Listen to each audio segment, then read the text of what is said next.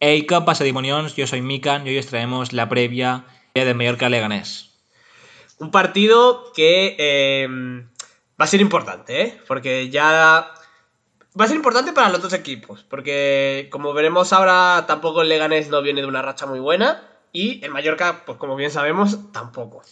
A estas alturas, cualquier partido es importante, ya empiezan a ser finales.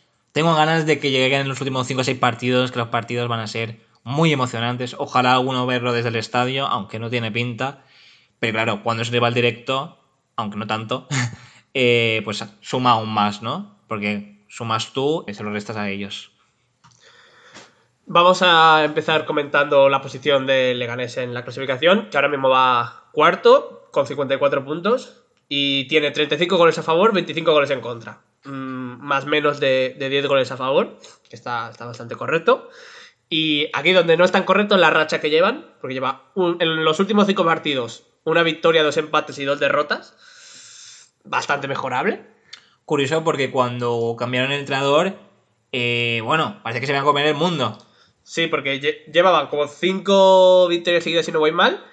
Y luego, a partir de eh, el primer partido que ahora comentaremos, eh, viene esta racha mala. Es decir, pasan de una racha muy buena a una racha mala, mala. Mala, a mala. Iba a decir mediocre, pero mala. No, para abajo. Llegaron al pico de la montaña y ahora acababas. Claro. Eh, los últimos cinco partidos han sido un 1-0 en casa del Cartagena, un empate a 0 contra el Castellón en casa del Leganés, eh, la victoria 1-3 en casa del Oviedo, que en casa del Oviedo no es fácil ganar, ya, ya lo hemos visto. ya lo sabemos. Ya lo hemos visto en más de un partido. 0-2 contra el Fuenlabrada. Fuenlabrada ahí siempre dando por culo. y eh, empate 1-1 en casa de la Almería. Bueno, no sé, ¿qué te parecen estos, estos resultados? Medio crees, medio crees. No es una racha un equipo que esté arriba, ¿no? Eh, es verdad que al final son rachas, se va a terminar esto, me imagino, y que luego van a volver a la senda del triunfo. Pero ahora mismo, y bueno, y por eso no están tan arriba, ¿no? Como otros. El tema es que la racha buena no llegue contra nosotros. Eso es el punto importante. Ya, tenemos un máster en, en, acabar rachas. Entonces, si alguien viene con una racha negativa, como por ejemplo podía ser el, el Fuenlabrada, pues también no la cargamos. Esto es un arma de doble filo, me cago en todo. Claro, a veces se nos, se nos echa en contra esto, ¿eh? Y como, visitantes van decimosegundos, que no sé si te has dado cuenta, los últimos dos partidos anteriores contra el decimotercero, eh, los dos, y este decimosegundo empatado a puntos con el decimotercero. De locos, es verdad, ¿eh? Es, es, un poco ya pesado el tema, se me hace repetitivo. Eh, a ver, pues también cabe decir que esto es como visitante y en los otros era clasificación general. Claro. Pero bueno, un poquito de trampas aquí, ¿eh? Sí, hay un poquito de trampas, pero bueno. 17 eh, puntos, todo esto como visitante, repito. 14 goles a favores, 15 goles en contra. Menos uno de goles eh, como visitante. Desde luego es un Nemesis este de jugar fuera de casa. Sí, porque en casa sí que son un equipo bastante potente, pero eh, fuera de casa, pues flojean bastante más. Mm. Y aquí, de top jugadores, hostia, tío, es que miras la plantilla y dices, es que hay muchos, tío. Es que hay muchos jugadores. Además, eh, en la parte ofensiva sobre todo, porque tienen como tres o cuatro delanteros buenos y luego está Brandon, que ni siquiera juega. Y a lo mejor aquí, a lo mejor jugaría y todo. Por lo que veo es un poco como el Mallorca, ¿no? Los goles muy repartidos, no hay un Sadik, no hay un Raúl de Tomás, no hay un Yuka, por ejemplo, donde todos, todos los goles y donde todo el apartado ofensivo se centra en un jugador. Todo muy repartido, ¿no, Cala? Claro, porque es que tienen muchos jugadores muy buenos. Por ejemplo, el primero que, que he puesto es Rubén Pardo, que lleva tres goles y cuatro asistencias, que es de los mejores jugadores que tiene, que tiene el Leganés. Eh, este es el centrocampista. Y bueno, un poquito, pues, el que. Mm, ¿Cómo se dice? El que maneja la, batuta, ¿no? El que maneja un poco la batuta en el Leganés. Y luego, eh, en apartado ofensivo, pues Troja Bastón, que lleva cinco goles y dos asistencias. Que. Bueno, me acuerdo de su paso por el Eibar, si no voy mal. Que luego dio el salto a la Premier. Eh, diría que el Swansea donde fue catástrofe absoluta.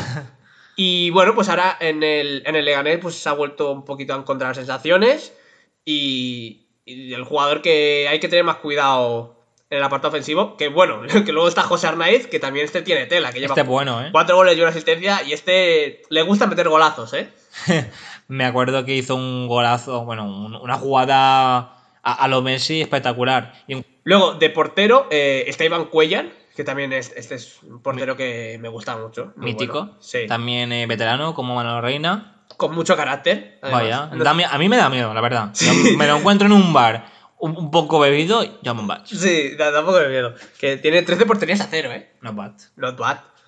Y comentar también eh, el defensa que me parece que es el, el mejor que tienen, que es Bustinza, que Mm. este también lleva bastante tiempo en el Leganés, me acuerdo Sí. en primera de, de- de ser también de los jugadores importantes. Un líder, ¿no? No sé si el capitán, pero como mínimo es un líder. Exactamente.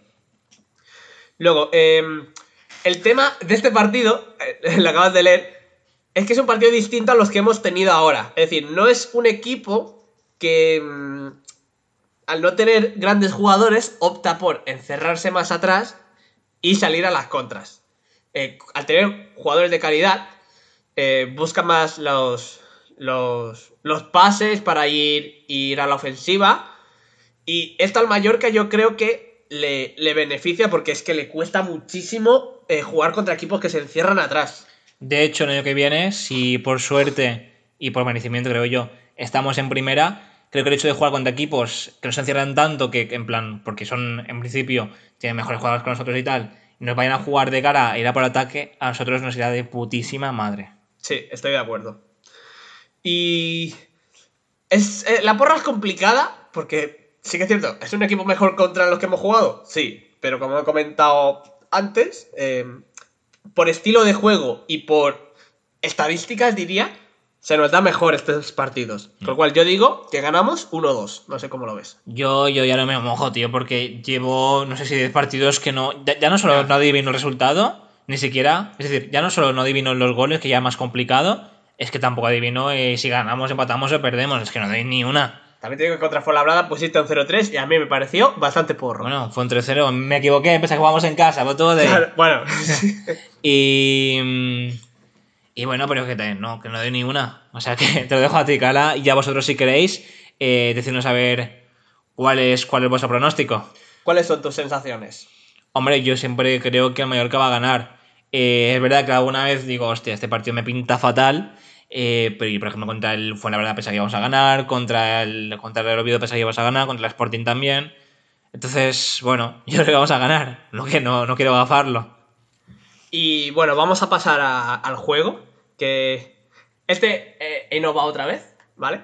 Ojo. Mm, No sé cómo se me ocurren juegos tan, tan random, pero yo creo que está guapo. ¿Esta inspiración te viene en la ducha o cuando estás cagando? Yo digo, hostia, tengo que crear un juego y a los 10 segundos digo, ya lo tengo. Bueno, la verdad, Es, es magia. estem aquí nou Einstein. Es magia. Eh, mira, el juego va de... eh, te voy a decir cinco estadios, ¿vale? Hostia. Y tú me tienes que decir si tienen más o menos capacidad. Que entonces te digo ahora cinco estadios y tú me dices si tienes más, o sea, si tienen más o menos capacidad. Vale. El primero, eh, el estadio José Zorrilla, que es el del Valladolid. Vale, Antes de todo, molaría que vosotros también eh, probaseis a ver qué tal y luego no, no hagáis trampas. A ver, eh, a ver si hacéis más que yo, que es bastante probable, ¿no? Porque para, para según qué cosas yo telita y no lo decís por privado o algo, ¿vale? Entonces, ¿cómo era esto? Eh, somos y... El José Zorrilla. Vale. Eh, yo, creo que es, eh, yo creo que el José Zorrilla tiene, tiene más que el Mallorca. José Zorrilla, 27.600. Vale, bien, ¿Tiene bien. más? Muy bien. For the win. Aquí también es otra de 50-50. Ya, ya, O sea. Con lo cual, o sea, me refiero, estos juegos tienen más posibilidades de no hacer el ridículo. Ya, ya, ya. El siguiente, eh, el estadio de los Juegos Mediterráneos, que es el de la Almería. Buah, de luego, este le supera eh, muy vasto. O sea, el Mallorca más. No, Mallorca menos. 15.200. ¿Es verdad? ¿En lo serio? Pues Sí, me sí. parece grande de cojones, ¿eh? O sea, es que sí, eh, pero también te digo que mucha pista de atletismo. Ya, bueno, ahí, con muy- otros. ya, pero esa es muy tocha, ¿eh? Esa Ah, es, es gruesa, ¿eh? Hostia, me loquísimo. Yo pensaba me iba a decir 30.000, 35.000.